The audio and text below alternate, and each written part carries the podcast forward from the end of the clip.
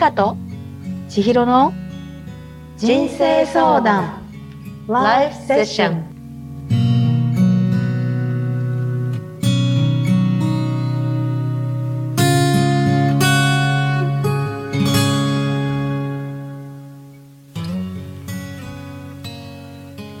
さて次のメニューは皆様からのご質問やご相談に温浴スパ魔法で心を温かく癒すことで明日の道筋やきっかけを作る人生相談ライフセッションです。さてリカさん、はい。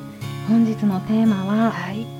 どうやっても どうしても噛み合わない人がいるということで N さんですかねからご相談をいただいておりますが、はい。本当にこれはもう社会というかね そうですね。人間関係のねね。悩ある根源、うんうん。ある意味ねはい。永遠のテーマというか私の今の心の声を言えば「あいたたたた」っていうね。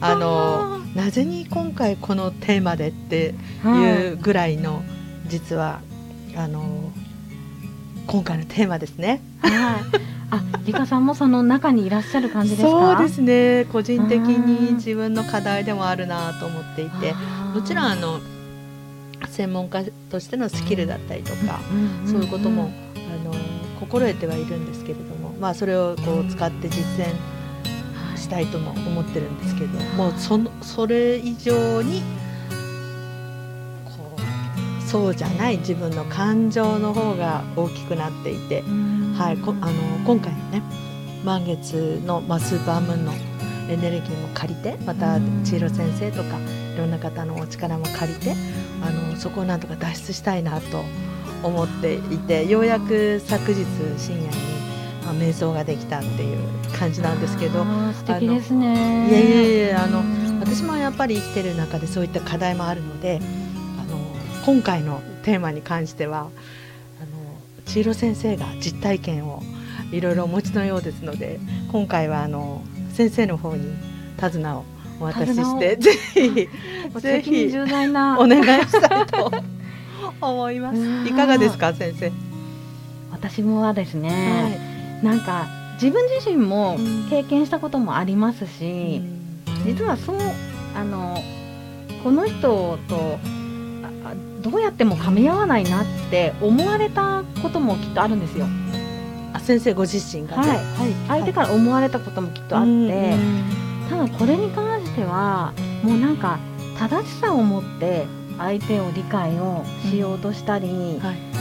相手のに何て言うんですかね理解してもらおうとうん。するしようとすると、はい。もう正しさを持ってってこうでしょって言っても、はい。やっぱりきっとうまくいかないんですよね。ね。はい、で私のおすすめはですね、はい。まずその相手をですねよく噛み合わないなって思う方の、うん。その人のうん。よく観察してう、んで相手の考え方だったり、あのー考え方も含めた癖だったり。あー癖っていうのは行動の癖、そうですねそうですね、ええはい。あとはなんかどういうことに楽しみを見出してるのかとかその人自身が、で逆に何を怖がっているのかとか。はい行動をまずよく見て仮説を立ててみるっていうことが結構次につながってくるんじゃないかなって感じ仮説を。立ててみる。あはい。ー興味深いですね。あ本当ですか、はいはい。で、うんまあ端的に言うと、うん。その時の、まあ、N さんだったり、はい。今回、ね、ごあのご相談いただいた N さんありがとうございます。はい。でその N さんだ 今ちょっとご挨拶になっちゃいましたけど。いいですね。ね N さんだったりリカさんがねこの感じている気持ちとかあの感情よりも相手をとにかく分析する、うん。もう感情をちょっとい今置いといて、うん客分析する、はい。はい。ことを優先してもらいたくって、はい。でなぜかっていうと、まあ相手にどうしてほしいかっていうのはきっと N さんもリカさんも分かっていてその人に具体的にどういうふうに行動してほしいかっていうのもきっと分かっていてはい。でこの後私のエピソードええ。私の例としてはいお話をさせていただきますけれども、はいその行動でですね分析した結果の行動で少し変わってくると思うんですよ。なるほどなるほど。はい、でそのあるエピソードっていうのは、はい。私が実際に噛み合わないなって思われた側の人です。はい。もう一回、はい。もう一回そこもう一回はい。噛み合わないいなって自分私が思ったんじゃなくて思われたかはね。相手が私のことをなんだこいつ噛み合わないなって思ってしまった時の対応法が素晴らしいって私は客観的に見て思ったわけなんですよ。その相手の方のはい、治療先生に対するはい。対応が素晴らしいと、うんよくやったなって 逆に。いいですね、はいいいですね。そうですね。ねでリスナーの皆さん一緒にはい。そこをもうもう耳を暖房にして はい、教えてください、ぜひ。ちょっとなんか規模が小さいので。い、やいやすべて規模が小さいいですよ皆さん日常のことで悩んでんですもんそうそうなんかもう少しねあのーなんていうんですかね小さめの事象なのでいいんですいいんです、ね、いいんです。N さんとかリカさんがねもう今悩まれている環境よりはこうちょっとレベルが低いといういかやそんなこと感じもあると思うんですけれども、ぜひぜえー実は家庭内のお話なんですうん。これは。いやもうそれ基本ですから。はい。はい、でこれちょっと何年か前の話で、私がですねまた非常にやさぐれてた時期が あったわけなんですよ。はい、うん。であの最近はちょっとそんなにやさぐれなくなってきたんですけれど、はい。あのもう本当に何にもやりたくない。うん仕事以外は、はい。お仕事は楽しくできるんですよ。うん。仕事以外は何もやりたくない。はい。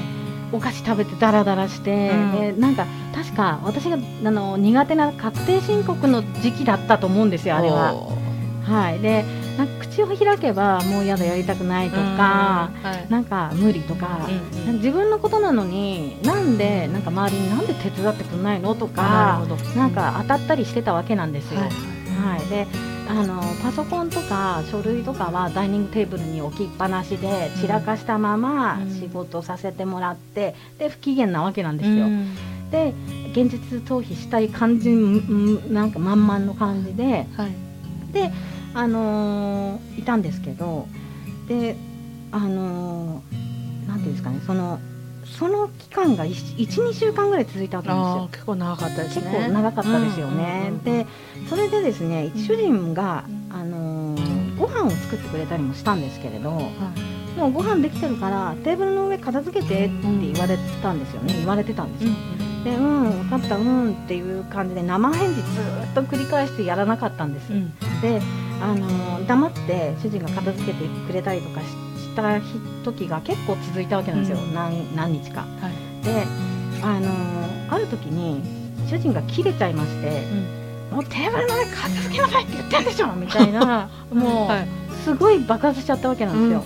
でなんか「いい加減にして」って言ってはい「俺だって働いてんだから」みたいな感じで言われてで,、あのーで私はその時普通やるじゃないですか。あ切れちゃったやばい。って、うん。あ大変だって思ってやると思うんですけど、うん。何にせそこその時やさぐれてたんで、うん。もうどうにもなんないと。もうどうにもならなくって、なんかあのーいきなりなんて声出してるのみたいな感じで歯向かうわけですよ私は。で鼓膜破れたかもしれないとか言いがかりまでつけ始めるわけなんです。うん なんか急に悪党みたいな。はい。なんかき切り返してしまって、反抗期のなんか中学生みたいになっちゃったわけなんですよ。で、あのーでその次の日だったか、私のグッズなんかパソコンとか、はい。グッズがビニール袋にしまわれて玄関に置かれてたんですよ、うん。全部まとめて、うん。玄関に置いといたから、うん。もう片付けてねって普通にあの冷静に言われたわけなんですよ。でそしたら私なんで靴を置く場所にこういう大事なものを片付けるわけ、うん。みたいな感じではい。また歯向かうわけなんですよはいね、でもうなんかあのーそれでまた同じところに持ってきて、うん。あのー片付けられてない状態に戻すわけなんですよ私は、なぜかすごい反抗期だったんでしょうね、現状回復した。んですはい。そうです。まあ言ってみればそうですね、うん。それぐらいきっとやさぐれてたんですけどあーでそれでなんかそういうなんか自分の中では戦いみたいになってたわけですよ、はいなんか意地みたいな、うんでそれでなんかもう疲れて、あの昼寝をしてた時にあの耳元で、なんか「助けてください」うん。とか「ふー」とかうん。なんかお化けみたいな声がしたわけなんですよ、うんうんでわあのバッて起き上がって、あの主人に「ねえねえ今さ助けてください」とか「ふー」って聞こえたんだけど聞こえなかったって聞いたんですよ、はい。え全然聞こえないって言って、でえじゃあお化けかもねみたいな感じですごい青ざめちゃったわけなんですよ、それで、うん、こんなに汚い家は出るよって言ったんですよ、うん。ご主人が？主人が、うん。うん。もう出ると思う。俺もちょっときなんかの草抜けしてるみたいな感じでうん。言うわけなんですよ、うんうん。で私本当にお化けがダメなんですよ。お化けが大嫌いなんですよ。うん。でその時まで私の心はもう止まってたわけなんです。何言われても。うん。で心が全く動いてなかったんですよ。何をされても、はいはい。はい、反抗するばっかりで、うんうん。で、ね、その時にお化けって聞いた時に電池変えた時計みたいに動き始めたわけなんですよ。心が。はい。でなんかお化け来るしいやもう変なもの引き寄せ始めちゃったから、うんもうダメだ本当に片付けないとっていううん。スイッチに切り替わりまして、うん。もう水道とか蛇口まで掃除しちゃうような感じになっちゃったわけなんですよね急に。うん。で結局私の中に道理が通って納得できて片付けをしてるわけなんですよ、はい、行動できてるっていうことでなんかもう、うん、綺麗にしてればいいことあるとか綺麗にしてればお化けが来ないうん。っていう感じで思って、結局その「助けてください」とか「ふー」とか「はー」とかっていう、うそのお化けの声っていうのは、うん。主人の自作自演だったわけなんですよ。はい、で私がなんでそれをしたかっていうと私が一番嫌いなのはお化けだから。弱みですね。はい、うん。弱みでうん。それを分かって、うん。もう分析をしてたわけなんですよね。なるほど。はい、いろいろ試してトライアンドエラーでこれもダメだこれもダメだこれもダメだで結局はお化けだったわけなんですよ。で私が片付けるっていう環境を作ったっていうのははい。それはちょっとなんかこう長くなっちゃったんですけれどなんかこう心を動かすためのその動線を作るっていうのもありなんだなって思って、はい、その動線を作る途中がよく観察をしたりとか、そその人ののあのまあ、言ってみればウィークポイントというか別に弱みにつけ込むってことじゃないんでしょうけど、はいはいはい。その片付ける方向にうんその人の心が動くように観察を何をすれば動くのかっていうところを観察して、あのそれをこう、まあ、誘導していった。綺麗に言えばね、はい。そういう感じなんですかね。どうですか？そうですね。だからなんかこう、あこれはよくやったなって思っちゃったんですよ私も。してやられたっていう感じですか、はい。なんかあでも嫌な感じじゃなくって自分で納得してやったわけなんですよ、あやっぱり汚いのダメだなって、うんはい。うん。腑に落ちたっていうかね、はい、はいはい。やこのやさぐれから抜け出すにも、うん。綺麗にしなきゃいけないんだなって、うん。やっぱり感づいたっていうか本当にそこは素晴らしいよ流れたんですねやっぱりその感性がうんね、気づくって感性ですもんねしいそしてそこへ導いたご主人はさすがです。やっぱり分析って大事なんだなって思ったんですよ、うん。なんか相手に分析っていうとあれなんですけど、客観的にね、はい。見ていくっていうことですね。そうですね。感情感情と正しさを盾にしないでっていう感じですか？は勉強になります先生。いいやとんでもないです。もう 私もあの思われてた側のあの方から見てそう思ったんですけどやっぱりこうねあの納得して行動もしてもらったりとか納得してお互いがいい状態になるっていうのが衝突なくね、い、いと思うので、はい。はい。はい、もうなんか観察とか分析の変態になっていただいて、はい、トライアンドエラーがねあるかもしれませんけれどもなんか相手の心がね動くことだったり、うん。なんか何に感動するのかなとか、うん。ちょっとこう違う視点から見るっていうのも、うん。まあ、うん、少しの間の,、はい。あの自分もリフレッシュの時間になると思うんで。ええはい、なんでやっぱり職場とかでもあの家庭でも子育てでもこういうことってきっと起こると思うんで。そうですね。はい。なんで。ある意味ね生きてるってそういうことなんですよね。まあ、ただ思うのは遠くにいられるなら行っちゃってもいいのかなとは思うんですけどもう一回？もう一回？えっと、遠くにいられるっていうかあえて相手にあの近づいていかなくてもなんかなんていうんですかね、うん、そっとしておける関係なら、はい。別にあえて、うん。あの直そうとしなくてもいいっていうか、あの距離感ね。あそうですね、はいでもどうしてもやっぱりいなきゃいけない環境だったりとかする場合には、でそあのーいいのかなとは思うんですけど、まあ、あえて無理して直そうとしたりとか、せずにまあこう距離本当に距離感がね、あるともあるのもまあいいのかなとは思うので、うん、なので、うん、こう試して離れていることができない方に関してはぜひ一つの案として試していただけたらなと思いますが、なんかそれ N さんは？ご存分かりましたかね。きっと伝わってると思いますうまく説明できなかったんですけど。あでもいやあのとても想像もできましたしそのリアルなね、はい、先生がお化けがどれほど苦手かっていうのもすごく、はい、あの貞子が貞子さんがとても大大大嫌いって言ったら失礼なんですけど、はい。あのすごいああいう画像が出てきてしまうのが、ちょっと厳しいです。はい、なんかそのそんな先生の一面が分かったことでもすごく嬉しいです。いやちょっとだいぶ恥ずかしいですか。いやいやすごくね。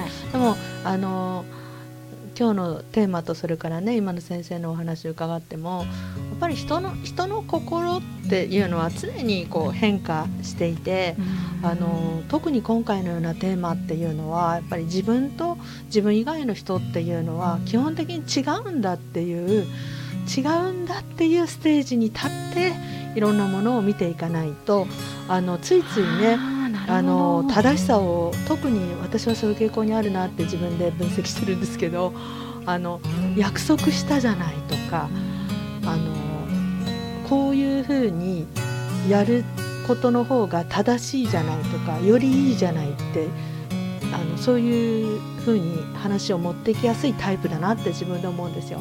だからあの今日の先生のお話がとてもあの自分の心にはこう自分に響いてきたのはやっぱりそういう感情とか正しさを盾にしても解決はしないっていうのは頭で分かっていてもねやっぱりあの心の方が強い感情の方が強いので、あそこは課題だなと思って。だけどこういうふうにお話を聞いたりだとかあるいは自分のことをあのお相手に聞いてもらうよりもそうじゃない人にこう話を聞いてもらうっていうのはとてもねあの自分が冷静になれる時間になりました。はい、整理がされる感じですか、ね、はいはいそんな気持ちがあってやっぱりこの番組でこういうようなご質問いただいたりだとかすると、あの私たちもね一緒に多分先生もあの今お話の中で、その時の様子をありありと思い出しているのが伝わってきました。すごくはいはいあの多くの人がそういう経験はあるんだろうなって思いますのですごく良かったです。ありがとうございます。本当になんかいい機会を N さんいただきまして、えー、ありがとうございます。すね、はい、なかなかね大変大変っていうか、うん、あのなんていうんですかね、生き生きるのってまあ楽しかったり、あの辛かったりいろいろあると思いますけれども、はい。あの N さんそしてリカさんも、はい、リスナーの皆さん、はい、少しでもね軽く心が軽くなってヒントになるようなねことの葉というか届いていたら嬉しいです。はい、ありがとうございます。ありがとうございます。